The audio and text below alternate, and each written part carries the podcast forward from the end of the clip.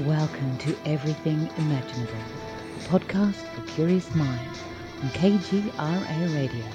And here is your host, Gary Cochilillo.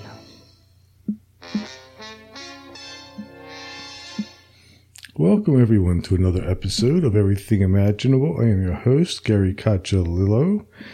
And before we get started, I would like to thank all my listeners for listening and also thank my contributors to the show, who hmm. are executive producer Candace hmm. Sanderson, author of The Reluctant Messenger, senior editor Amanda Steele, author of Ghost of Me, binaural production engineer Damian Keller, author of Sounds Good, Sounds Great, and monthly co-host Jared Murphy, author of It's Not Aliens, It's Worse, It's Us.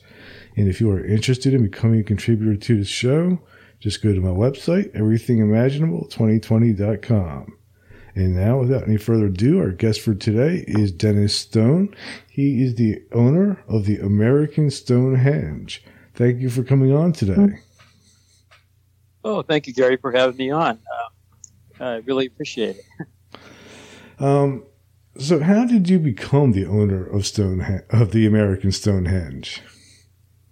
Yeah, it goes back uh, to my dad, Robert Stone. Um, he got involved with it back in 1955, and um, so our family's been in it almost uh, about 65 years now. My dad um, was an AT&T Bell Laboratories engineer, and he was listening to the radio one night, just like what we're doing now, talking about these uh, strange stone ruins located in Salem, New Hampshire, about eight miles from where he lived. And it was on one of the biggest radio stations in New England, right out of Boston. It was an AM station. On Friday nights, they had a show called Yankee Yarns. And Alton Hall Blackington was his talk show host. And it had been on since the late 40s, I guess, this particular show. And my dad used to listen to it even up in, um, when he was in the Coast Guard in the early 50s up in Labrador. You could get it on the, in the evening on the skipway. You could kind of catch up with what was going on back in New England and also uh, the show, I guess he enjoyed it. So this particular night, they're talking about these strange stones ruins uh, in North Salem, New Hampshire, and it really fascinated my dad, particularly he was only eight miles away and never had heard of these stone ruins before. So um, it really, you know, kind of uh, blew him away, basically, having these these mysterious ruins and everything. And a couple days later, he was at a barber shop uh, in the same town we lived in, uh, Derry, New Hampshire, and uh, he was looking at a magazine waiting to have his hair cut. And as he opened it up and flipped through it, they had different features about New Hampshire. And as he opened one of them, he saw these uh, pictures of these stone ruins, and then he saw the, the title of the article, and it was about the same site that he'd heard just a couple days before on uh, on that radio station.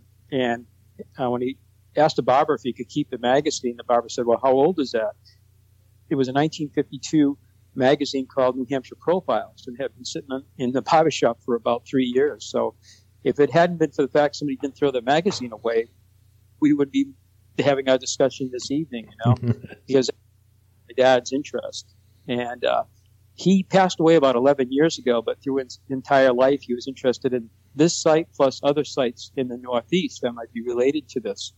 And so it's through my dad that, um, you know, I got the site. Um, I've been working, I started working there as a guide in 1970.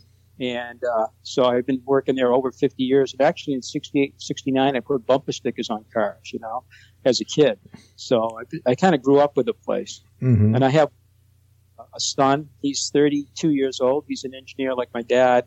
And he's like the third generation. And we just had a granddaughter born um, back on September 11th last year. So we have like four generations now. And she's at the Hill all the time because her mom um, works at our place. And uh, she's been with us for, I guess, about uh, 11 years. She met my son in college. So it's kind of a fourth generation uh, of family over the site. I think that's really cool that this site is privately owned and didn't fall into the hands of t- some type of state park or, or federal park type of organization. Well, thank you. Yeah, uh, we do enjoy national parks and state parks, but we have kind of a private park, I guess, and Mm-hmm. It's about 110 acres. Um, it was designated as a state historic site in 1970, but it's not owned by the state. In fact, I think most of the state historic sites in New Hampshire, it was a percentage, like 80% are actually on private properties. The other 20% or whatever the number is is actually owned by the state of New Hampshire. But, um, you know, we have a sign on one of the roads. It's one of those historic markers. And uh, so that was kind of a nice recognition, but it is privately owned and uh, operated. And actually, the property's always been in private hands going back into the uh, 1600s, I guess, was part of Haverhill, Massachusetts. So, uh, you know, so uh, we're protecting it, taking care of it. And when my dad got involved, there were about 20 acres. So it's part of the hill that was part of this original, you know, land that had these structures. But over the uh, years, during the late 50s and early 60s, and I think up to 1972, I remember my dad was purchasing some of the land because he wanted the entire hilltop protected. And during that time, and even now, New Hampshire's really growing, you know, uh, a lot of homes going up and everything. Uh, in fact, our neighbors next door have 60 acres, and just recently they subdivided that. It's been in their family for generations, and they're starting to put homes on it. It was an old farm. And, uh, you know, we need to, I guess, build homes and, you know, move forward. But unfortunately, sometimes these old farms, you know, they get, you know, the, you know, they get developed and then the farm's gone and everything, you know, it's, it loses that kind of that old New England kind of thing, you know, and, uh, and then houses grow up and we have 57 alignments of the sun, moon, and stars, and these alignments look out to the horizon. So can you imagine going up and watching a, one of the alignments like a summer solstice, which is coming up soon, or a winter mm-hmm. solstice? You know, instead of that would be really sad. You know, so uh, my dad was, you know, it was really good that he did that. You know, way back when, basically to to protect the entire hilltop. Interesting. When I was looking at the uh, at some pictures of it that Jared was showing me, um, to me, it almost looked like a giant sundial. Oh, the aerial shots of the site from yeah. above, mm-hmm. like satellite. Yeah, it does look like that. Uh, in fact, we started opening up those clearings in 1965. That's when the astronomical work began. Um, you know, almost uh, 60 years ago, and it was after a uh, CBS special about Stonehenge in England I believe it was called The Mysteries of Stonehenge. I've seen the uh, I've seen that particular documentary twice, but it's been years. And it was kind of based on a book by Gerald Hawkins from the uh, Harvard Smithsonian Center for Astrophysics in Cambridge, Mass. And he was originally from England, but Gerald Hawkins wrote a book called Stonehenge Decoded, and I think he put out a paper on it in '63, and in '65 the book came out, and that really got a lot of uh, researchers at our place interested in the astronomy and we knew that the stones were standing out in the woods, and they look like big arrowheads, all surrounding them. What mm-hmm. we call the main. And you know, we wondered why anybody would go to the, uh, you know, to all that work to quarry these stones, shape them like an arrowhead, and some of these go up to ten feet tall, you know, and stand them up. And they were a mystery to us. And then in '65, we began clearing the trees to the winter solstice sunset monolith, as we know it today. And they opened up that clearing, in 1967 it was finished. They had to clear out about 800 feet of trees just for that one avenue, and about 100, well, between 50 and 100 feet wide, roughly, the avenue. So you could see the horizon. And you could see the stone, you know, sitting there, and the horizon open behind it. So when the sun set, it would actually set on the point of the stone. And in 67, I saw the first pictures about three weeks ago from our former guide from 1963 through 69, and he was assistant manager in 69 and he's the one that really began clearing up the trees. Uh, and he was there in '67, and he sent me some photographs. In fact, he brought the album in just recently. He lives up in Maine, a couple hours away now. But um, it showed actually in '67 on the winter solstice. You could see the glow of the sun, but it was kind of obscured too by the clouds. It was like a thin layer of clouds, so you couldn't really see the ball of the sun, but you could see where the brightness of it was. But it wasn't until three years later, in 1970, that he actually came back. Uh, and my dad and a neighbor, we went up there through about a foot of snow, and we actually stood there in the afternoon of, uh, I guess it was December 20th, probably 1970. We actually saw a brilliant sun sit on top of that monolith, and it's like, okay, that's pretty cool. And uh, we have a painting up in the visitor center today made from that that event. My dad painted it actually. He's kind of an artist. So mm-hmm. um, the what we call archaeoastronomy today began back in 65 and right through the early, uh, late 60s, right into the early 70s.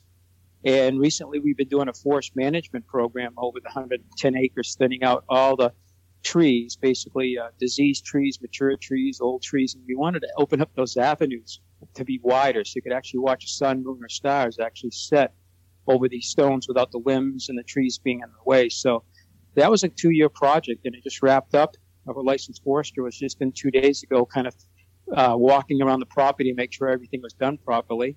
And so uh, that kind of concluded that two year program, and we're very happy with it. We actually opened up some of the lunar alignments, which were never open. The moon goes through an 18 and a half year cycle, and we never had what we call the lunar major standstills, north and south open, uh, since 1965. We just have never got to it yet. And we finally had these people come in with the equipment and they removed those trees. And in 2025, we'll watch that event if the weather cooperates, because we're in New England, there always changes.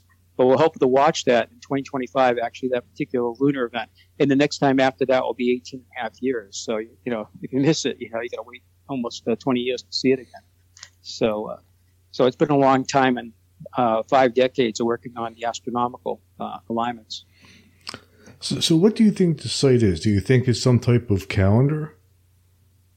Yeah, it actually, uh, we have the uh, sun going through its 12 basically one year cycle mm-hmm. and it goes through the quarter days summer winter spring and fall but the cross quarter days which are the days in between roughly uh, may 1st august 1st um, november 1st and february 1st we have those alignments and some of the ancient megalithic sites have that uh, out west some of the mounds have that like cahokia mound state park i've been to that in illinois and has some of the biggest pyramids uh, in north america but also in the world and they had those cross quarter days and the quarter days marked by big wooden poles originally.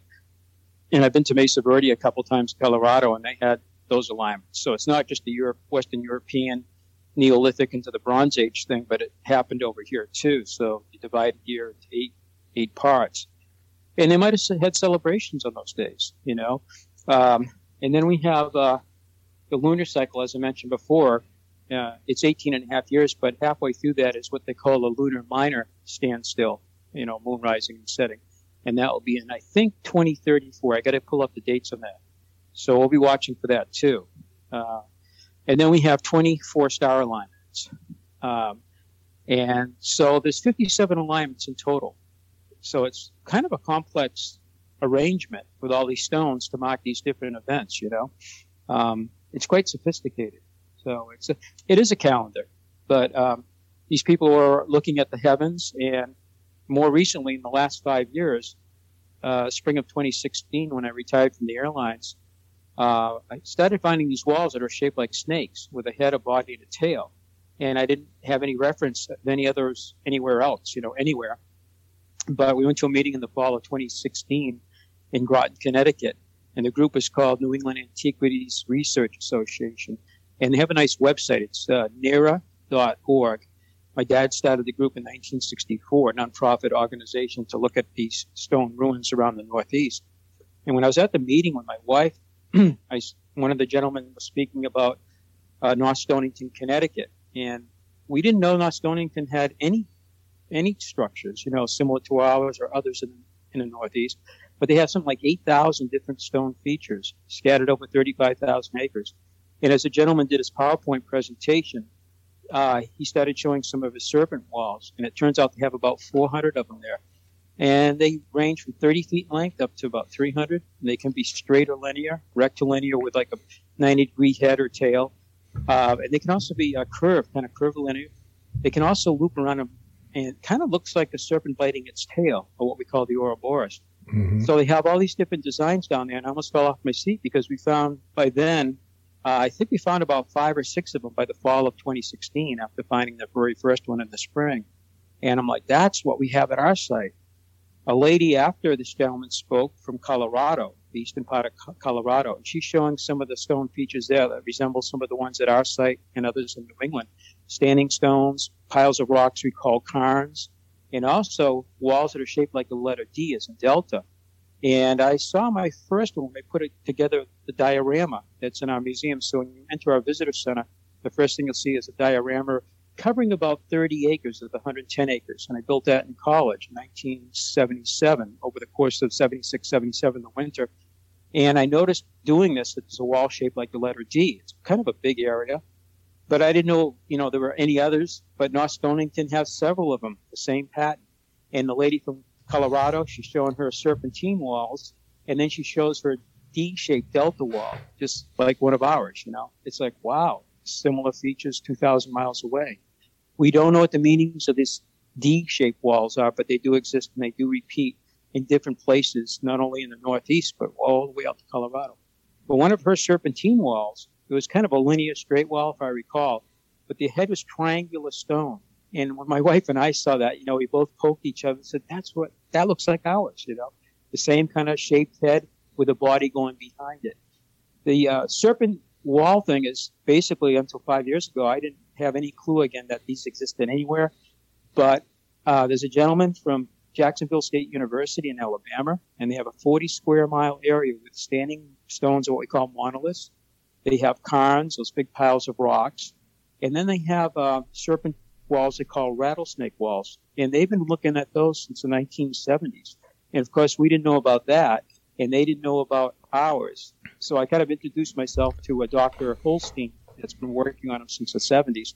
And now he's quite fascinated by what we have up here. He did a YouTube video recently and he mentions that the Northeast has these stone walls too.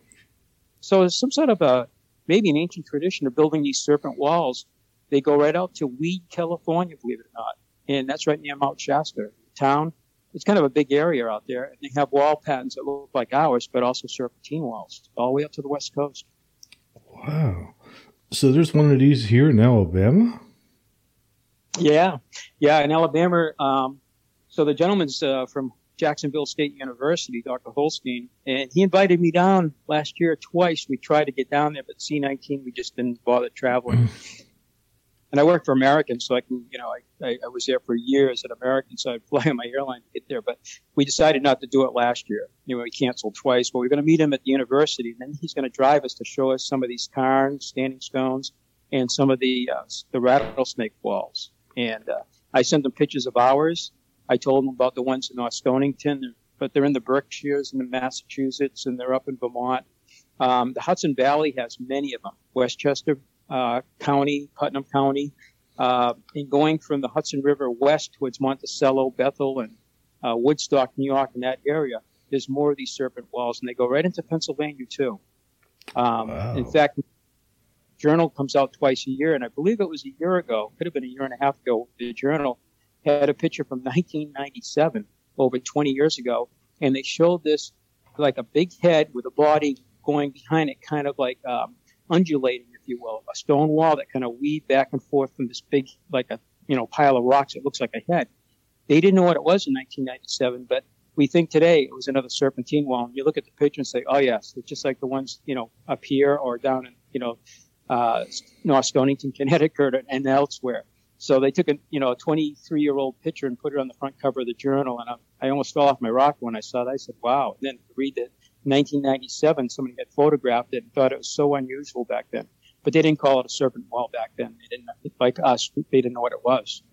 Wow, you know, it reminds me um, where I grew up in New Jersey. There was um, on top of a hill there was a, this a, a long rock wall, and huh. and I didn't know what it was, and I don't know. I was always told that it was like made by it was like a slave wall. It was made by slaves, um, and and after you know they eventually they tore it down and built a housing development over it. but uh, yeah, now now my question, like I'm wondering, I wonder if this was was not what the, I was told it was. You know, um, that's kind of up here. You know, we've been told that all the walls you see in New England is about 240,000 miles of walls. We have the most walls, I guess, of any place on earth. I've been to Ireland too, and I thought they had a lot of walls in Ireland, but I guess New England has the most walls. And I guess they started building them in the 1700s, you know, to clear fields so they could plow and not hit a rock. They make nice fences, you know, stock fences or just also boundaries. Mm-hmm. And again, just a way of getting rid of stones, you know. So they serve three purposes in some cases. And, and sometimes you look up boundaries, you'll see that the walls are sitting on right on top of the boundary. It makes sense, you know. But uh, farmers' walls usually have uh, rounded type rocks, or what we call field stones, left by the glaciers. And they're pretty straight. There are some exceptions, you know. There's some do turn and bend a little bit, but generally they're fairly straight. Um, but the walls, like at our site, North Stonington and some of the other places. And like I mentioned, there's over 800 different sites in the Northeast going right down into Pennsylvania. These walls, they turn, they twist, they bend. And we have found out more recently, they seem to go from like uh, a glacial boulder and they'll head off to another glacial boulder, and then they might veer in a different direction. They'll zigzag over boulder, and they'll zigzag back to another boulder. Whereas a farmer might use, you know, a boulder as a reference and then continue straight beyond it, you know, and make a nice and uh, field clearing or stock fence or whatever. But these walls, they they twist all over the place, and they. One dad thing my dad noticed when he first got involved in the 50s, uh, when he went out and looked at some of the stone walls that cover the entire hilltop pretty much. And they were in the deep woods, so you couldn't really see them that easily. You had to actually go out in the woods. You could get lost up there. I know I did a few times when I was a kid. Um, that these walls are, consist of a lot of big slabs of stone, not just the rounded field stones, but big slabs of stone. Sometimes they're stacked horizontally on top of one another. And the gentleman that uh, spoke about the ones in Stonington calls that lace work. They're just beautifully flat stones but there's actually a little bit of artwork the way they put the stones together, you know, one over two over one. But they also kind of have some at diagonals in the wall. You'd have to you have to see them and like, wow, that's not that's not normally what you do with these stones, you know. And it takes more time, and it's a little bit of an artwork to do this. Um, but they also stood them up as monoliths. And in 2016, I found at our site the first window in the regular stone wall. These are lintel windows. They might be like a foot and a half long, uh, maybe a foot or so tall, but they vary in you know size, length, and width, as well as height. And uh, we have found 14 of them in the last five years. And one of the serpent walls uh, has four of them adjacent to each other. And one of our assistant archaeologists is also a professional stonemason. He uh, looked at a stone next to the big window. Uh, there was like four, the big window, the first one I found, and we found the three others a little bit smaller adjacent to it. And the stone is standing next to the big one. It's just stuck up next to the wall. And he goes, you know what? That looks like it's a like a shutter. It would fit perfectly into that, you know, that hole. I uh, saw that one. So we normally don't touch things up there. We try not to do it archaeologically. Try to leave everything as much untouched as possible. You know, um, it's not always possible, but as an experiment, he said, "Do you mind if I remove this from the soil and stand, you know, move it and see if it fits in there?" I said, "Well, it's an experiment. Uh, we won't know until we try." And we took pictures of it and everything, and then we put it back exactly where we found it, where it sits today. But we took it, and we put it inside, and the th- thing fit perfectly as a shutter. And since then, we've noticed that there are other shutters laying next to some of these other walls, uh, windows. So it looks like they had the ability to block the window if, if that's what it is, and then open it. Some people have called these windows soul holes, you know, for the soul to go through. Uh, there, there are examples in England, in the southwest part of England, and I believe they call them spirit, spirit holes. It's where the wind will blow and the spirit will go through the hole. It's, it's one of those things. How do you prove that? I don't know. Maybe it's folklore, oral tradition, maybe, you know, something like that. But, you know, this, these walls are so old that we don't know what the original builders were thinking. We can only speculate.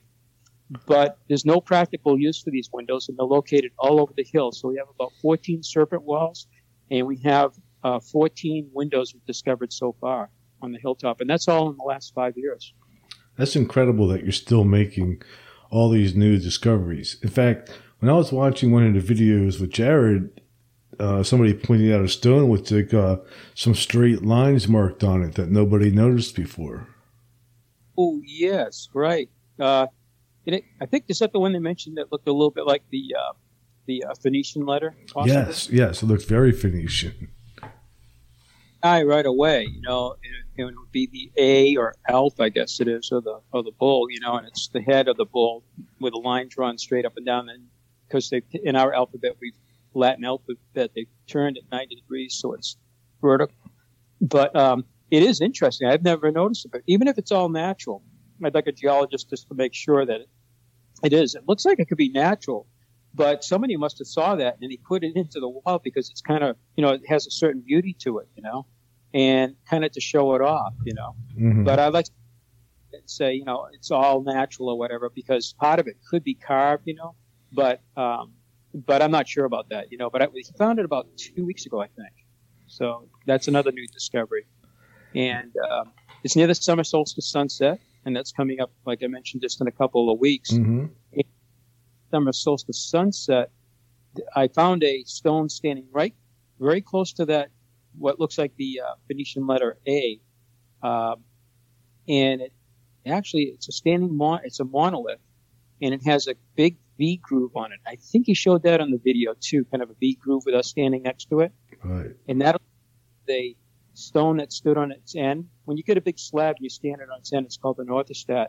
It could be just in a stone wall, but it also can be in a structure. We have both at our site. Um, so it's a huge slab, and it's been quarried off the bedrock. Somebody stood it up vertically, and that V groove aligns with that, which could be just a coincidence. But then beyond that is the end of a wall that's stacked and ends right on that same alignment. And again, you could say, well, those three points are coincidental. It looks like a gun sight, you know, looking right at it, looking kind of in a northerly direction. Beyond that, there's two stone circles I've discovered. And uh, one of them, uh, that line goes tangent to one side of the circle. And the stone circles are probably about seven or eight feet across, consisting of maybe half a dozen stone circles in a, you know, in a kind of a circular fashion and about maybe 60 feet or 50 feet beyond that, there's another stone circle. And if there's only one, I'd say maybe it's natural, you know, it could just be a coincidence again, but it's another stone circle and that line goes directly right through the center of it. So there's like the V kind of V shape. There's the uh, slab. There's the end of a wall that actually rises up and it stops right there in line with it. And you're looking off in the distance, seeing all these things line up. And then beyond that at the two stone circles. So it's like five points in that line. I'm thinking it's a star alignment, but we have to have somebody actually, you know, take the, you know, the azimuth of that and calculate what star might have been over that, you know, at the time. It's kind of a north westerly direction it's looking at. Hmm. So I have an idea what, what it is. Well, we found that only about four or five years ago too. We've been riding by that stone, walking by that stone, but there was just enough brush that you couldn't see the big V shape on the top of the stone or anything beyond it, you know. So that was quite a quite a find too. That's incredible. When I was watching some of the videos, one of the things I noticed, like now that you're clearing out all the trees, you have this view from the top of that hill to all these other hilltops surrounding the area. Have those other hilltops been investigated or any other structures been found on those other hills? Yeah, you can see the horizon pretty nicely, and it is about a half a degree uplook from the top of our hill where the astronomical center is and it makes for a nicer sunrise and sunset, moonrise and moonset. If it was level, a level horizon with our with our hill, it would make. Uh, if you go to the ocean, you know how the sun looks so distorted. It's beautiful, but it's huge, like when it mm-hmm. rises with the for le- less accurate alignment. So in the 70s, we are thinking maybe they chose this particular hill because we're kind of in the middle of a bowl with the rim being the horizon just a little bit higher than us. And in that horizon actually dips and it, and it and has little like little hills or points, and then it, it dips down. What they did is they took advantage of those little dips or notches in the hill and where the, like a top of a hill, like a point, and they actually aligned the alignments with that where they could. And the summer solstice sunrise stone is actually asymmetrically shaped. It doesn't look like an arrowhead. It has a has a point off to one side, off to the left side as you're looking to the northeast, and it slopes down. And when we opened that clearing up in 1973 and we saw the horizon, we saw that the horizon just consists of two hills about five miles away, and they're actually shaped in the same way that I should say that stone is shaped to fit the notch. So they shaped this slab of bedrock, they stood it up, and it actually fits into the notch five miles away. In Europe, they call those horizon features. So um, that was quite a surprise. You know, that was, uh, gosh, almost 50 years ago we found that out. They have looked at the hills um, that these alignments on, you know, four or five miles distance. And there are a few structures on some of these hills. And we thought about that in the 1970s. So people would have to get into their car, take a map with them, and then try to go up on a hill and hopefully not trespass on people's property. Today with Google Earth, it's a much easier thing to do, especially when you turn on the satellite. You can really zoom in on the, on the land. But sometimes you have to put your feet on the ground too out there and see what's, what's there. Um, and there are a few other sites that kind of align with our our alignments, but they seem to be long range sites, not, you know, just a few miles away. Um, my son was using Google Earth, uh, 2012 and he said, well, where's the summer solstice sunrise go? It goes northeast, it goes across Maine, it goes right, you know, towards uh, Nova Scotia. and then eventually goes around uh, over the Atlantic Ocean. And what he found out is it ends up in southern England. And he's been to Stonehenge a couple times. He goes, geez, that's pretty close to, uh, you know, the Salisbury Plain with Stonehenge. And so he kept blowing up the scale on Google Earth. And sure enough, Stonehenge appears. And as he blows it up, it not only appears, but that line goes right through one of the large trilithons of Stonehenge. So it's like, wow, you know, that's kind of strange. You know, we never knew that until 2012, and then it made a History Channel show called America Unearthed. Um, we started playing around with that a little bit more just for kicks. You know, what's on our true south alignment, and it goes down to Machu Picchu in Peru.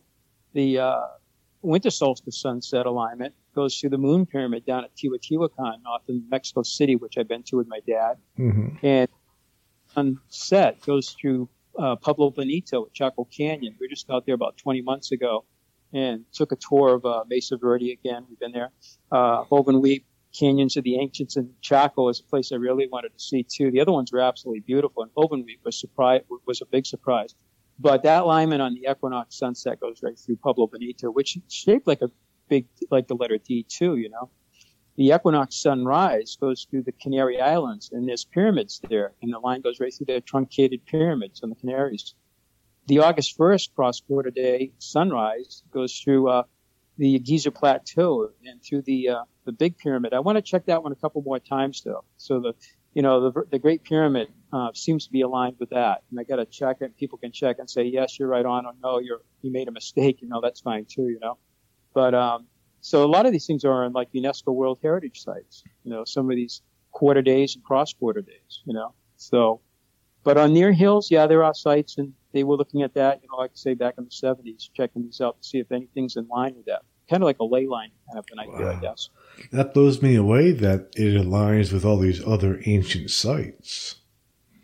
Yeah, they should be double checked, you know. I mean, we did double check and triple check, and I've had other people say, please do it because we make a mistake we'd like to know about it. You know? But so far, nobody either has done taken me up on it, or you know they found out that they're right. But if you, I know somebody has used Google Maps, and it used to be Google Maps. You know, it's two dimensional, flat Earth, and some people use that. But I think it automatically, when you go way out, automatically goes to Google Earth, three dimensional. You know, the sphere shape of the Earth. But, but in any event, yeah, it is kind of cool. So if you're standing in our platform and you're looking south, you know, if you had X-ray vision, or Superman vision, maybe you could be looking towards Machu Picchu, for instance, you know, or the, you know Stonehenge looking the other way, you know, with the summer solstice sunrise. And uh, my dad died um, right just before Christmas in 2009. He wasn't aware of any of those particular alignments uh, at all whatsoever, and neither were we. And he didn't know anything about the serpentine walls, um, and he didn't know anything about the windows in the walls too, even though he spent decades in towards the end of his life, he used to go out and look at the walls. Uh, 20 years ago, he was actually going out with Dr. Winkler from Penn State. Uh, he was a uh, doctor of astronomy. He had been there since 64, all the way up to about 19, I think 98, 99, he retired. And he, he met us in 97. He would drive up from Penn State and he did about five years worth of research, particularly the star alignments. But he and my dad would go out on the, on my dad's ATV and ride around and look at the walls and measure them. And my dad actually you know, has um, all that data he collected on how long the walls are, how many miles, and everything. There's a lot of miles of walls up there that we think are ancient. They never did see the serpentine shape to them, though. Um, I wish my dad was here now and, and, and, Dr. Winkler could be here to look at these and give their two cents, you know. It's probably surprised, too, you know, these things exist. Um, so you know, they were, my dad was telling me because I think these walls are as important as the main site. The main site is where most of the stone ruins are located, covering about one acre where that chain link fence kind of surrounds it. But um, the whole hilltop, I think, is important. And I think it's all linked together. You know, the chain link fence was put up in 1937 by the first researcher, William Goodwin. And um, that's where most of the focus in the early days was inside the fence, that one acre area where all these structures are. And they did look at a couple other structures outside of that. But today we look at the entire hill with all these, you know, 14 serpentine walls, windows, 34 quarry sites. Those are some of the big slabs that are actually removed from the bedrock and they're still sitting there today. Um, and we found the first one in 1982 and it was propped up. And when they did an excavation the next year, they found all the little stone flakes several inches down on the bedrock. The dirt had accumulated over years, burying that. So the original builders, they would go out and look at the bedrock, which was mostly exposed, we think, at that time, 4,000 years ago. And they would work a fissure crack in the bedrock, maybe look for where roots penetrated the bedrock too. And our bedrock's granite, it's foliated, does come up in layers like peeling back an onion ring, if you, uh, onion, if you will. But, um, so they found the first one in 82. They excavated it, and the state archaeologist, Dr. Gary Hume, actually, he was kind of uh, watching this whole thing, kind of observing it. Uh, and Dr. David Stewart Smith, our archaeologist, actually was the one conducting that. And when they dug down, they found all the little flakes where somebody had been taking a stone and they were slamming the edge of the stone and they left it serrated. They're actually shaping or dressing the stone using a stone hammer. So Dr. Gary Hume said it's basically like shaping a ton and a half arrowhead. It's Stone Age technology, not Metal Age technology. And that's the way the big slabs are in the main site. The monoliths that are the astronomical alignments, those big orthostats I mentioned, and the rest of the uh, big slabs like the sacrificial table, all of those stones were quarried. And all the roof slabs in the site, these are multi-ton roof slabs, don't show any signs of metal tools. They were actually shaped using percussion flaking with a stone hammer. And like I mentioned, we have about 34 now we've located most of them just in the last couple of years, up to a thousand feet from the main site. They're still sitting out in the woods. They're propped up artificially, and you can see the edges of it kind of serrated. I'm like, oh, they've been, they were smashing it here. They haven't been excavated. Only that one was. Maybe we should do another one someday, perhaps. But it looks like the builders, whoever they were, had a bigger plan, and they were preparing all these big stones to be hauled up the hill, and again, some up to a thousand feet down the hill, be brought up the hill uh, these are multi-ton slabs to be used in construction. So I think they had a bigger plan for the place, and then it was abandoned. We we uh, for many many decades, at least I, I think my dad thought, well, maybe the site was complete. It was used, you know, many many years, and then eventually abandoned. You know? But it looks like these people had a, a bigger idea, you know, a bigger thing to do there, you know, to build it bigger, and then they and then they stopped. What kind of populate? I mean, 34 different quarry locations. That's a lot. Um, so, so, that to me tells me that there's already probably a pretty large population involved in the building of the site. Yeah, uh, that's a whole. That's a, one of the big questions. How many people were involved with the site? Was it a you know a little bit smaller group over many many years, or was it a bigger group over fewer years? Dr. Winkler actually, um, he, uh, I have his uh, publication. I forget how many pages, like 40 or 50 pages with diagrams and everything. And he believe, he believes that the site was built um, over about oh gosh, uh, three different stages, uh, covering a couple thousand years. And he actually has like stage one in the time period, and then stage two, and then stage three going into like uh, just before uh, you know, Plymouth plantation, you know, before actually around the time that Columbus came over, you know, it was the final stage. So it's quite a quite a few a couple of centuries. And what he based it on was both the uh, astronomical data, you know, the, when the alignments would work, particularly the star, the 24 star alignments. But he also uh, used the carbon dating. So we had 12 different carbon datings taken from about 1966 up to about 1995. And now we're doing optically stimulated luminescence. So it's been, uh, oh gosh, over 25 years that we've done the last dating on the site. And in 1995, 94, 93, we, I think we did about five different, uh, carbon datings. Actually, three were done by Woods Hole Oceanographic Institute out in Woods Hole, Massachusetts. They did particle acceleration test. And then two were done by Geochron Laboratories, which used to be in Cambridge, Mass. They moved up to, I think, to Lowell, Massachusetts. And they, that company did some of our datings going back to the 1960s, some of our carbon datings. But the optically stimulated luminescence, um, the results used to take up to five years to get. It was a really long, a long process, I guess. They got it down to about a year now. And our, on September 11th, uh, the day my granddaughter was born, we had a team of 24, about 24 people on the site all day collecting four cores three from what we call the Oracle Chamber, which is the biggest chamber in the main site.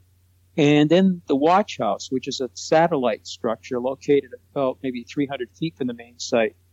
And the Watch House is a fantastic structure. It has so many different things going on with it, but they uh, actually got a core from that chamber, uh, the wall in front of that chamber. And uh, we're waiting for all the results. that week, back on 9/11, that whole week, Dr. Feathers was out from the University of Washington. He had two assistants from Brookhaven National Laboratory. Um, they did, I think, five other places. I think um, they were in New York for one of them. I think Connecticut, Rhode Island, and Massachusetts, and I believe New Hampshire. They had another place, and then they came back and they took more recently. So I think there's 12 places in the Northeast from Pennsylvania all the way into New England and um, I think ours are going to be the first that they're going to process, and then the other ones will start coming up with the actual dates, you know, the results, which will be very exciting. You know, not only our site, but I'm very excited, as much excited to see what they find elsewhere for dates, to see how they relate to our site.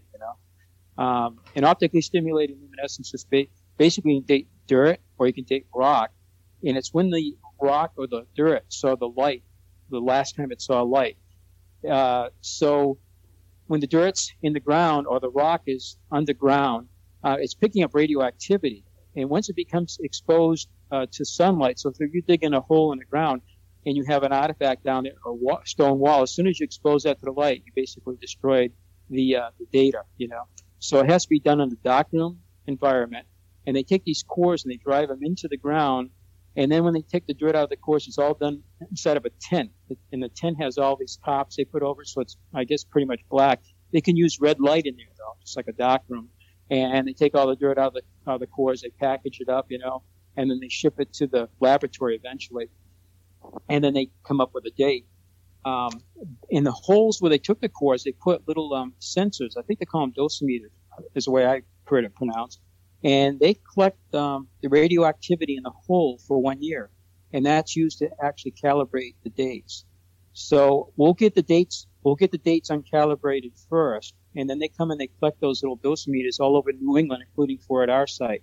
And they'll take them, they'll send them to the laboratory, and they'll have a more accurate date once they use that for the calibration process. So um, it's kind of exciting. And the Oracle Chamber again will have three cores. The uh, watch house, the wall in front of it is one core, and then um, in 2011, uh, Dr. David Stewart Smith, I mentioned before, he just passed away in 2016. He actually was involved with taking cores from a chamber called the Upton Chamber in Upton, Massachusetts. And um, the results took almost five years to get back. And I think they came out just before he passed away in 2016. And the date on the entrance of the structure, the most recent date was 1488. That's before Columbus came over here and they had some other dates uh, they got to, and I can't remember the dates, but they were a little bit earlier than that. So the the thought by mainstream archaeologists and scholars and historians is that chambers like the Upton Chamber and our site and other sites in the Northeast must be built by farmers in the last two or three hundred years, and yet this date for Columbus. So it's not a colonial construction. And when in Pennsylvania, they did two, uh, 2018, the results uh, came out in two years. So, you know, it's getting a little bit faster. The result on that terracing down in Pennsylvania, and again, I think people thought, oh, it must be built by a farmer a couple hundred years ago. Uh, the date came, and there were several cores, and they got several different dates from the cores. The earliest core was about 3,000 and maybe 35 BC, so over 5,000 years ago. Wow. It was like 500 AD, and I think they call it the weighted average or the central date was about roughly, I'm going to say roughly, so quote me, I think it was about 570 BC. So again, it wasn't colonial or post-colonial, 400 years old. This stonework down there was made by somebody going back perhaps as early as 5,000 years ago. Um, so that was exciting, you know. Um, so we're just standing by for our results. And from what we know from Dr. Feathers, he communicated with uh, my publicist, Mark Eddy, this week. He said basically uh, he'll be looking at the sites in the Northeast, all the different cores, and the, he'll be calibrating, I'm uh, not calibrating, he'll be analyzing them in early July. So maybe the middle of July we'll start to get some of the uncalibrated dates. And maybe in August, once they collect those little sensors, they'll be able to give us more accurate date on those. Oh, so, uh, an exciting time. We're using it live. is. I can't wait to find out what those results are. Um, you know, every uh, people are interested. Like they keep asking me, "You got any results?" And I keep doing the same thing. Uh, the New England Antiquities Research Association. I'm kind of talking to them because they have the dream team, the OSL dream team, and they're the ones that basically are in contact with uh, Dr. Feathers. Even though my publicist reached out to him, and he was very gracious in answering the question. You know, so uh, yeah, I'm everybody's on pins and needles saying when's the results coming out. So I think we'll have to wait probably middle of July when we start getting them. You know, so uh, not too much longer, two months, I guess. Wow. It's incredible. It, it totally changes our, our view on who is living here in North America. And the fact that people are building stone, you know, stone constructions all over the Northeast and with similar kind of stone features all the way out to the West Coast. I mean, that's another big question. Are these people, were they, you know, were they in communications with people on the other side of the continent?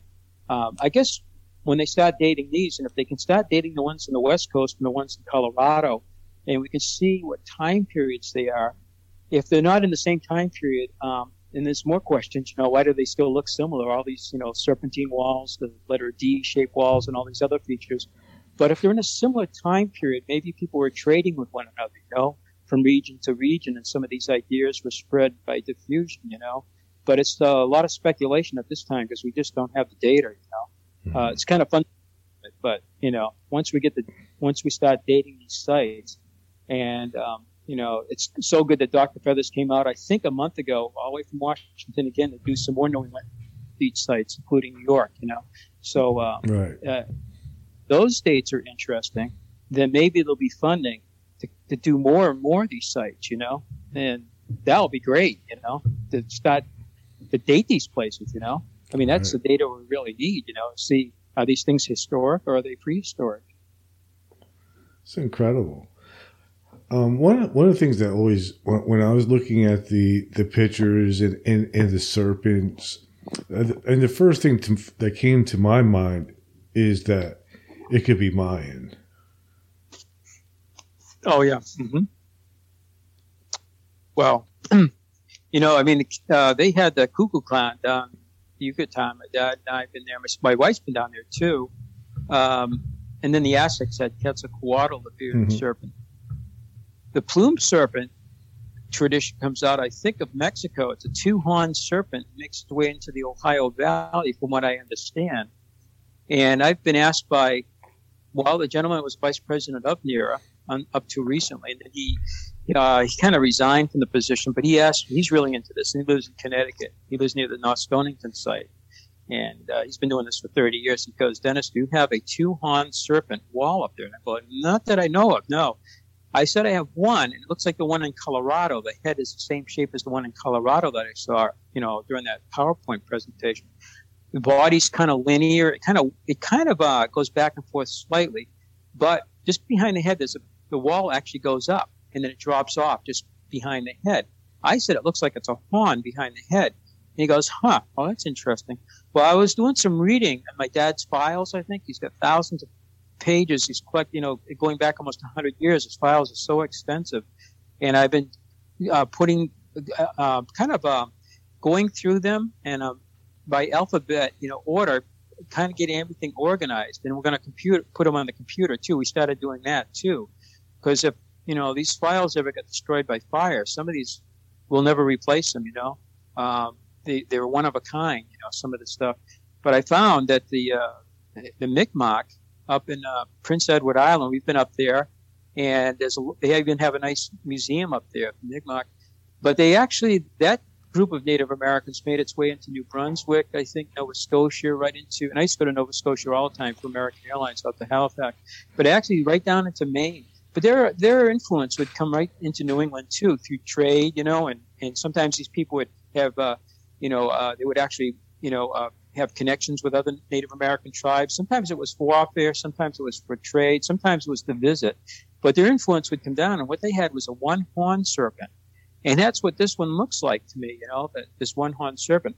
And back to the Mayan thing at Chichen Itza, we've been there. And on the um, spring and fall equinox on El Castillo, the staircase of 91 steps, there's a shadow and light effect of the serpent going down during the during the equinox, you know. And I wasn't there for that. I would love to be, but I saw the uh, YouTube video on that. Read about it. That's a day that our equinox sunrise is illuminating in the back of our watch house a quartzite stone. and it not only illuminates it, but because of the shape of the doorway of the watch house, we didn't know this until uh, last year. We had the forest management thing clear out enough trees so we could actually see the sun for the very first time uh, in 2020. And we've been speculating for decades could that thing be lit up by the rising sun? But we couldn't tell. The forest was too thick. Even in, in the spring when there's no leaves, you couldn't see it. So we saw it last year, and it's like, oh my! We fit. We've got a YouTube video. It's 30 seconds long, but it was a 30 minute event. And my daughter-in-law Kat put the whole thing together on a 30 minute YouTube and it not only um, illuminates the stone, but the shadow and light, because of the shape of the doorway, actually frames the uh, top of the stone and the, on the left side of the stone. It actually frames it with a shadow and light. It's like, oh my God, it's so beautiful. And they shaped the doorway to do that. And then over 30 minutes, it looks like a finger pointing back at this, this quartzite stone in the back wall. It makes it look like a finger pointing at the fertilized egg. Kind of like Newgrange, which I've been to in Ireland, but that's a winter solstice sunrise mm-hmm. run the Newport Tower in Rhode Island also has the same thing, looks like an egg in the arch, and on the winter solstice, it illuminates. Um, but on that same morning, that hours at spring or fall sunrise down in Mexico, they, they have that shadow and light effect. And so there's a tie-in with the uh, equinox and the serpent down there. Our watch house, we believe, is the head of a 2,550 feet ser- serpent. And I don't know if I, you saw the LiDAR images that um, we had on that. I did, uh, yeah because um, it looks like a head of a serpent looking at you. Mm-hmm. And right of its tail, after 2,550 feet, the tail does one more undulation. And we've always noticed that the wall in front, that's where we got the OSL date, by the way, uh, the core taken. But it actually looks like a hump. And then it comes towards you 90 degrees and ends with a pointed tail.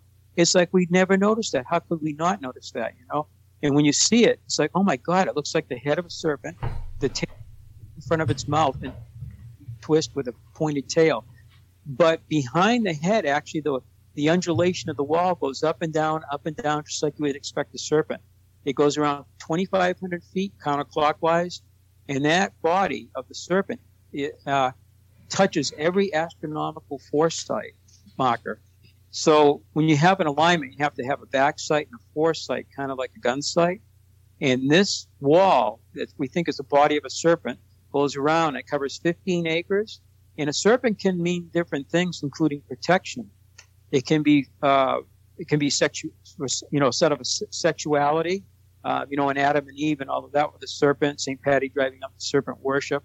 But it, it's in many different cultures. But um, but when it's biting its tail, uh, it might be the Ouroboros. And the Ouroboros uh, symbol and they had even jewelry made like that. Egyptians had artwork with that. The Greek ancient Greeks did, and I think it's in the Americas too. It means etern- eternity, mm-hmm. and it can. But ours looks like it's nibbling on the side of its tail, and they had that. Sometimes the tail's right in the mouth, and sometimes it's nibbling on the side of the tail. If, you know, when you look at if you Google it, you know, mm-hmm. and that's what like it's biting the side of its tail. So um, the head of the um, SERP, the uh, watch house, is also a cross quarter day. It's the um, February 1st cross quarter day, and it's also the lunar minor standstill moonrise alignment. And the first hump behind it is the November 1st cross quarter day alignment. So, I mean, somebody could say that's all purely coincidental, but I don't know how many coincidences there are before it's no longer a coincidence, you know? it is. I think it was intentional, but. Yeah, absolutely. It, it, there is so much going on at that site. It is absolutely fascinating. And we keep finding, you know, you wonder, Gary, you know, in 10 years, we might be walking by things today, possibly, that are maybe a little bit hidden by brush, but mm-hmm. maybe just looking at them with our eyes, you know. Um, and some of the things I mentioned already, it's like, how could we possibly miss 14 serpent walls on that hilltop, you know, especially one time the watch house. You know, we opened that up in 1958. and every visitor that ever came to our site, unless they got off, off the trail, walks right by the watch house on the way up to the main site. So that's since 1958. But nobody, I mean, it'd be kind of cool to know if some kid at one time, you know how children, they sometimes they th- see things, you know, mm-hmm. adults don't. Some kid says, "Hey, that looks like the tail of a snake" to the parents, and the parents just said, "Yeah, okay, let's continue on." You know, but I never heard that before. So, uh, you know, went back about you know to 2015, I wouldn't be talking about a lot we're talking about tonight. So you just have just yeah, at our site. Uh, and I'm sure you're going to be. Uh, are you still going to continue clearing parts of the trees out? Yeah, I mean, we're going to probably we got most of what we wanted. Um, uh, there might be a few instances where we find that you know what they cut looks wonderful because I was working with a for, the licensed uh, forest manager, you know, for the last couple of years. He actually one of the on the north side of uh, the of the hilltop, uh, probably about 800 feet from the main site. The woods very very it's very very hilly, very steep but it's also very jungly out there. And they got the equipment out there and they really thinned it out. And I said, I think I have another serpent in that area, but it's so much brush and it's a thicket and it's so hard to see. But my licensed forester went out there and he, you know, he came down every few weeks to check up on the progress, you know, make sure they weren't, you know, cutting in the wrong direction or hurting any of our walls. And those guys are great. They really respected the walls out there, the structures and the features. We had to put yellow uh, like caution tape all around all these different quarried stones, the serpent walls, the regular walls, and they were good. They only knocked down like one or two rocks because a branch would hit. And one day I stood there and I saw one of the branches hit, so the rock. I actually put the rock back where it came from immediately, you know, because we don't like building things there and moving things around. But if I saw a rock fall off the wall, I think it's pro- probably put it back where it belonged.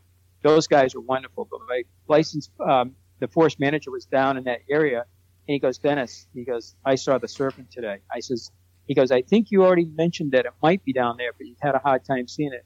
He goes, that is a serpent well. So he was so excited about that. And now he, you know, his eyes are open and he's doing projects all over New, all over New Hampshire. So maybe, you know, maybe he'll see something out in the woods again and say, Hey, we got another one here, you know, but he was blind to all of this just like we were. That was too much. That's incredible. Really. Um, so what, um, one, one of the things like that, that area, um, is also known for some other things like UFOs. Do you think there's any connection between the paranormal and UFO ph- uh, phenomena and your site?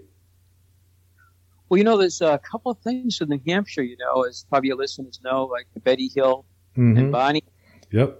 So I had interviewed Kathleen Marden not too long ago, and your site came up in that conversation. Yeah, you know, they lived, she lived right near Betty in Kingston, New Hampshire when she grew up, and that's only about 10 miles from here. And Kathleen place, you know, she came over, and her Aunt Betty came over here for the first time in 1974. She wanted to meet a psychic named Ethel Myers, who was brought Mhm. in here by Hahn, and to have a reading. And so that's when my mom, Bill, you know, Barney had passed away in 60 so we didn't have a chance to meet Barney, which was too bad. It would have been kind of really cool to meet him too, um, and talk to both of them, you know. And uh, Kathleen, I think, uh, joined, you know, joined, joined her out, but she hasn't been to our place. I, I have her as a friend on Facebook, and I met her at the uh, Exeter, New Hampshire UFO convention, which they didn't have last year, but I think they're going to start it up again, you know. Um, and Travis Walton was there, and he came over to our site and visited us. And uh, Kathleen Marden was at our place, but it's been, gosh, probably 45 years at least since she was last there. But um, but again, my mom and Betty Hill became really good friends starting in 1974, and I think Betty died around 2003. I was listening to um, Coast to Coast, and I think I'm not sure it might have been Art Bell at the time, or was it George? And they said, "Oh, one of our very good friends this morning. We just found out Betty Hill passed away." You know, so I was like, and then I told my mom. My mom passed away uh, almost two years ago at about. She was just turning 100 years old. She was 16, 16 days short of 100. But uh, yeah, she remained a friend of Betty and Betty's mother. And I'm sure my mom uh, met Kathleen. She was still living over in that area. She's in Florida now, but she was living over there. But I got a chance to meet Travis Walton. I got the chance to, uh, by Skype, talk to Calvin Parker. But the fifth most uh, per 100,000 people, the highest number of UFO, you know, um, uh, reports, I guess, in the country. You know, we're number five. I think Vermont's number one. Actually, I never. I just Hmm. saw that come up on a statistic. And then we had uh, the incident at Exeter, which is really close to where Betty lived. You know, she lived in Portsmouth uh, uh, on the coast, and then uh, the ins- Exeter is kind of next, pretty close to Portsmouth. It's two towns over, and then there's Kingston, New Hampshire, going further to the west, and then North Salem, New Hampshire, or just a little further to the west of that. So, um, you know, so New Hampshire has a lot going on, and I think in 1870, Mount Washington, they report a UFO that was taken right on top of Mount Washington, and I've heard both pros and cons of what that is. It does look interesting. It looks like a cylinder in the clouds, and they say that's the first photograph of a UFO, and other people have said it's something else. So I don't, I don't know what the, I don't know what the end of that's the argument's going to be on that. You know, um, but I had my, I flew for, uh, you know, I flew 42 years, 35 with the airlines, and a couple other years just uh, flying, giving instructions and stuff, and but um, and I saw some things were flying at night. I was on the UPS system back in the 80s, flying the 727. I flew with a lot of guys from Vietnam and Korea, and they were, the Korean guys were just retiring. The Vietnam guys, you know, captain, co-pilot, now flight engineer, and they would talk about stories of things they saw, and they were very interested in the Betty Hill thing and you know and all of that. But I saw a couple interesting things. But about February this year, I saw the thing that was the most amazing thing I ever saw was at my house. Uh, we live right next to American Stonehenge. I'm looking to the west out of this. We have a big two-story, like a window in our house. I'm looking south of Manchester, New Hampshire Airport because I was based there uh, for a few years, so I know the airport pretty well. And on the approach path to runway 35, kind of going north, uh, you can see planes coming in and they usually turn 90 degrees and then they head north and land on the runway or they're landing on runway 6. So I see this really bright light. It was extremely intense, more than a landing light, you know. And I'm like, that's that's a heck of a landing light if that's what that is, you know. And it was, but there was no uh, beacon light, you know, the rotating red beacon light. Mm-hmm. There was no green and white like you see on boats too. It's the same the same layout, the same pattern. You know, I didn't see any logo lights. Yeah, airliners have logo lights in the tail, so you can see the the, the like American Airlines, whatever you see the big logo. All it was is a bright light. I didn't see any strobes or any beacons or anything. And all of a sudden, and this is all in like about two seconds, I saw that and I'm thinking, wow, and that seems too far north for a planet. You know, the plane the ecliptic, this thing seems to be too far to the north all of a sudden the thing went straight down to the ground and it wasn't like it accelerated it was instantaneous to the ground and I and what it reminded me of is that when in Israel over the dome, where a light, uh, this bright light comes down, it sits over the dome, but it shoots vertically up in an instant. This one was straight down towards the earth. It was either that or it was heading west, but it was so quick. I've never seen anything like that. Uh, that to me was, you know, my UFO that I've seen. You know, and it was in about the middle of February this year, and I didn't see it. I heard nothing, but was, I think if somebody in the control tower was looking, they would have seen it too, you know, because mm it's real. It would look very close to Manchester Airport. You know, it's a pretty pretty busy airport. So uh, that to me was pretty amazing. Wow, that is amazing. Um, another odd coincidence. Today I booked this interview. I was watching TV and I was watching some reruns of the Holzer Files, and you were on that episode then you guys are doing a paranormal investigation near the uh, the sacrifice table. Yeah, yeah, yeah. They filmed that last year, and Hans started coming 1970, and he was there in 70, 71, 72, and I think on that show you'll see some actual, I think Super 8 millimeter footage from 1972 and I must have been there then. And then 74, he brought in three different psychics over the course of the uh, the year. And Ethel Myers was one of them, and Ingrid Beckman was another one, and then there was another one, I forget the name. In 75, Hans brought back another one, another psychic. And in 76, Hans was there, and he actually directed the Leonard Nimoy's In Search of episode on us. And I think when you're watching that Hans, uh, when you're watching the Hans File episode on us, you'll see some of that footage taken during the uh, shooting for um, Leonard Nimoy. And uh, and they came back several times after that. And then in 1992, he wrote the book, uh, Hans Holzer wrote the book uh, Long Before Columbus, which I have one copy in, a, in our library over at our museum. And it was all about his 1970s and, and after that, his bringing the psychics to the site and everything, you know.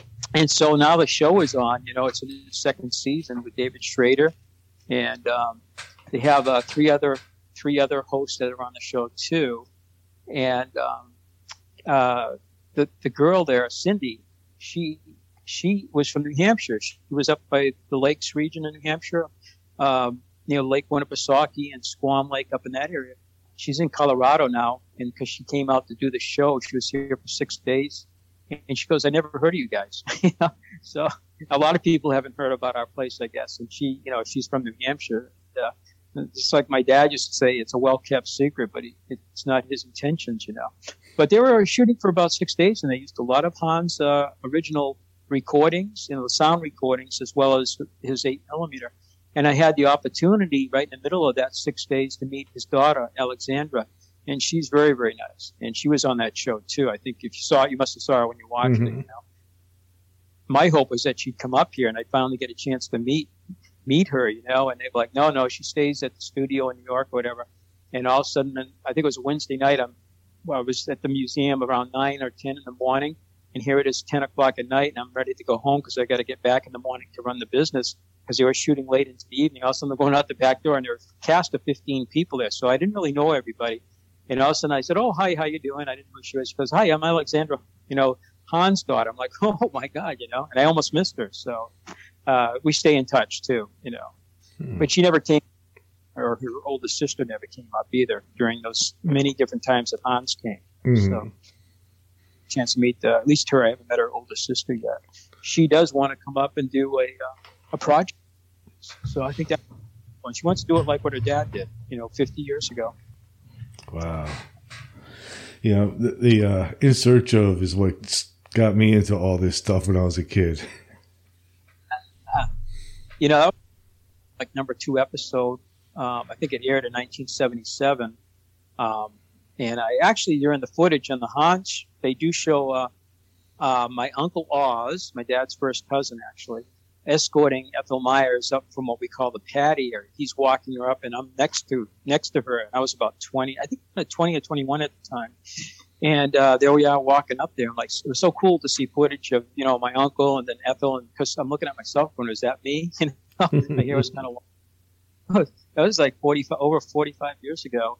Uh, so yeah, I mean that's always been interesting to us. We're we're interested in archaeology, geology, astronomy, epigraphy, all the different things, anything regarding our site, even the way the stones are shaped, you know, the quarry techniques and all of that fascinates us. You know, and, and I've always been interested in, of course, UFOs and then uh, the, the other paranormal too, what Hans was doing. I'm not really an expert in that area, but I, but I find it kind of interesting. Hmm. Um, the other day, I was just interviewing Michael Cremo. Have you you ever talked to him about the site?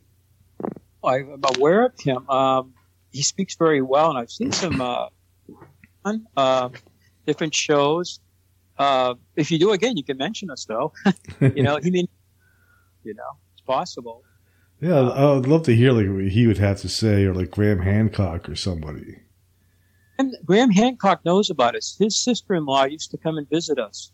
I think she was. My wife knows the story of her she goes, "Oh yeah, that's so and so. That's it's because uh, he's over in England, you know, his wife, but his, his sister-in-law lives lived up in New Hampshire, and Graham was going to pay a uh, visit, and my wife again, she had the whole story, but because I was flying a lot, you know, I was gone a lot, but I believe there was something that happened. It was an accident in the family, and and it just his plans got all messed up, and he never came to visit us, you know. So, um, but we've had a lot of the people from. Uh, Ancient Aliens. Uh, David uh, Childress has been mm-hmm. to our 90s. I think he's got to come back and visit us again. You know, he was here before a lot of these things were found. But uh, Hugh Newman from England, he's been he was up at our place with Andrew Collins, and Andrew's a great guy. He does a lot on Gobekli Tepe, and I've done a couple of radio shows as kind of a co-guest, both of us speaking, you know, to the host. And um, he lives in England too. And um, and then uh, Jim Jim Vieira had his own show about the Giants and the uh, Lost Colony of Roanoke with his brother oh, Bill. Yeah, yep. There, he was a member of Vieira too. He was a member of my dad's group. Uh, Scott Walters was just up last week visiting me from Minneapolis, and he's a friend of Dave Schrader. You know, they're both from the same town, and and Jared's from the same town too. And I introduced, uh, you know, and Scott's kind of got some stuff going on too. You know, we were on his, uh, I think his fourth episode on America mm-hmm years ago. Scott's got some cool stuff going, but he can't talk about it. He'd have to kill me at something like that. But he'll, you know, he's writing when the stuff comes out. He's got something with TV, maybe. You know, it's kind of can't say too much, but if he has fans out there, you know, he may be he may be uh, might be seeing him doing some things, and that site probably would be part of it. I've been reassured, you know. So, uh, kind of kind of interesting about that too. Well, William Shatner did us uh, 10 years ago too, and Weird or What? And he's got that new show called The Unexplained. Um, and that's the same name as the show we were on in 1970 with um, uh, the, the uh, Rod Serling hosted the show. It was on NBC. It was, I think, a one-hour show, and Arthur C. Clarke was on that show too. And because they they spotlighted many places, including our site, which was really, you know, we were so excited about that. Um, and that year, I actually had a chance to uh, go to New York City and talk on the Barry Farber show on WOR out of New York City. And uh, I think Barry Farber uh, was on vacation. so Ivan Sanderson from New Jersey, from your state, was the host that evening. So my dad and I and our archaeologist, James Whittall, flew down on Eastern Airlines to LaGuardia. And then we uh, got a cab, went downtown, got a hotel, and then we at night went up, went through security and everything, went up in the building, and we talked to Ivan Sanderson.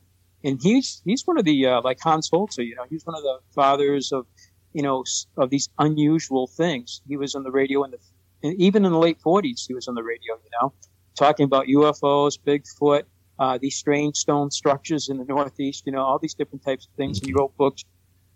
And uh, we visited him in 1966 at his house down in New Jersey. We stayed there, and then four years later on the show with him. He used to be on the Garry Moore show, and he was on the very first TV show that was in color back around 1953. I forget the name of it, but he was on that show. You know, it was like, wow, he was quite a guy, wow. and he had a, a, a SITU, Society, uh, the Investigation of the Unexplained. I think my dad was a member of his group, but he was kind of like Hans Holzer, kind of like that, one of the fathers of these unusual, paranormal, strange things. You know. Wow, that's incredible that your your site has had such a it's been around for such a long time. It has such an influence on I don't know the sort of like the alternative culture. Yeah, definitely a little different. Yeah, we get to meet so many. You know, I just saw in this year going through my dad's file a picture of Geoffrey Ashe from England. You know, he's the great uh, Arthurian historian in uh, in England. He's like ninety. He's 99, still living, but 1960, standing right by the sacrificial table.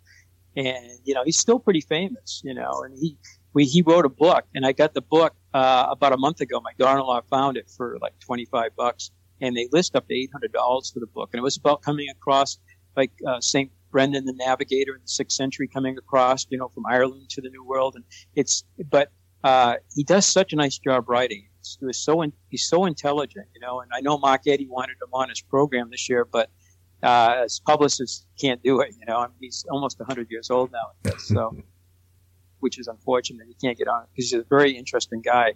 But he wrote some really nice stuff about our site. And that was uh, 1960, I think, when he visited. And there he is, standing right by the table. That's so cool.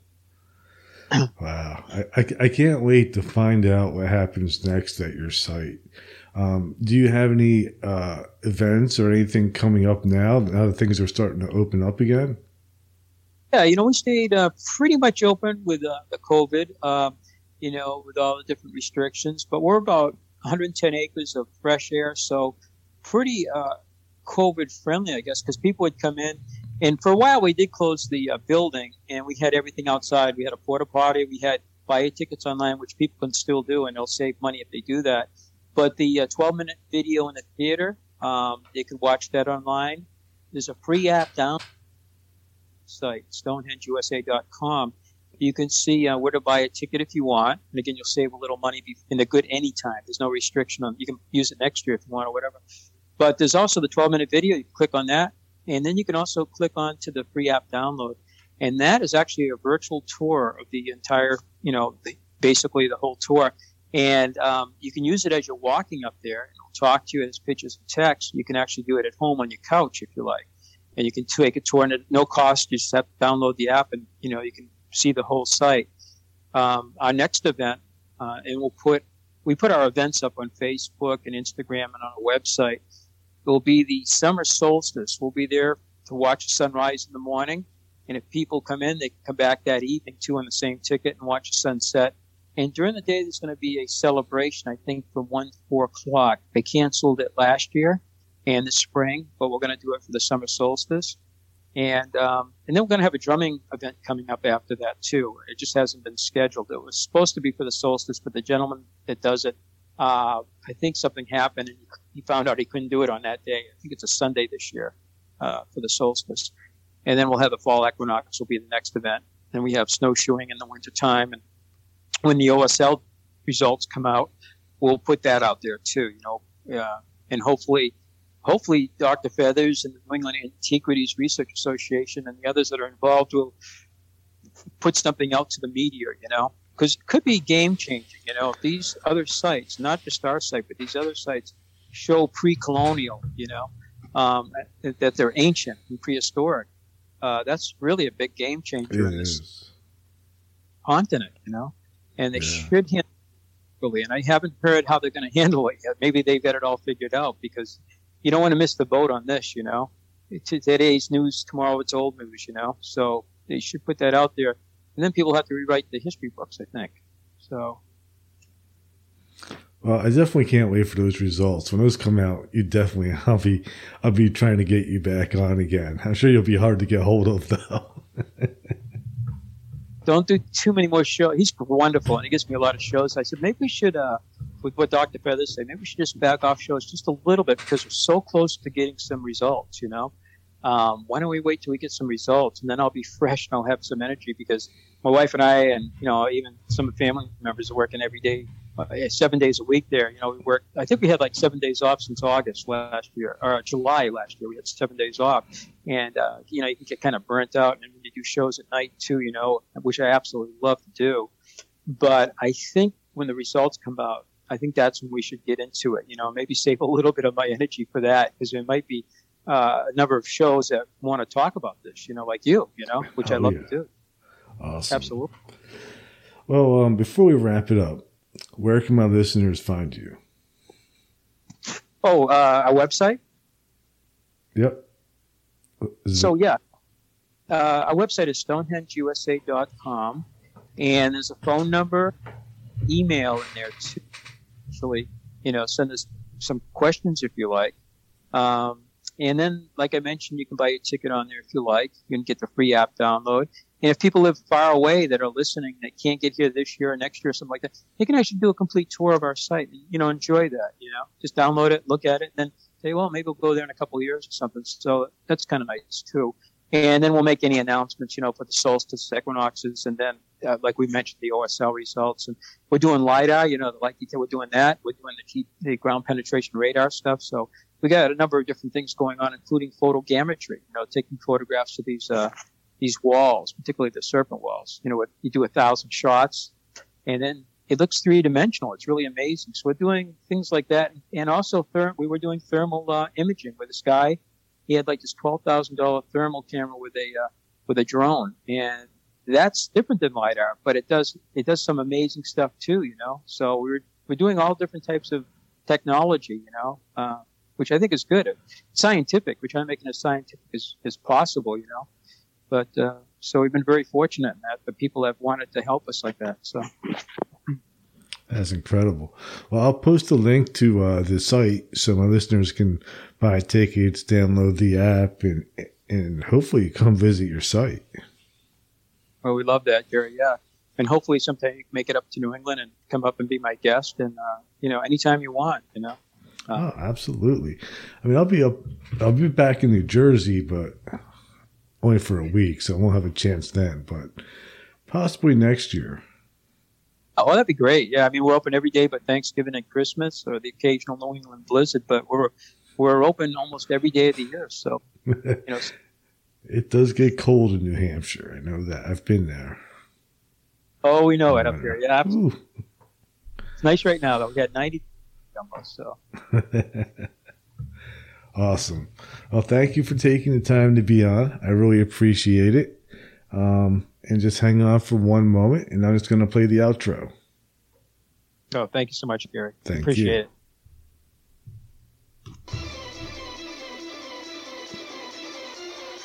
Thank you for listening to Everything Imaginable on KGRA Radio. You can reach Gary at everythingimaginable2020.com or email him at everythingimaginable2020 at gmail.com. He's also on Facebook, Twitter, Instagram, and LinkedIn.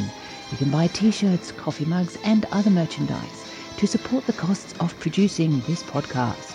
Click on the merchandise link at the top of his page, www.everythingimaginable2020.com. Oh yes, I almost forgot. You can buy his book, Enlightenment Guaranteed. It's the only book on Zen that you'll ever need, and it's on Amazon. It'll change your life, because remember, everything that exists was first imagined. Hey, if you love what you listen to, don't forget, rate, review, and subscribe.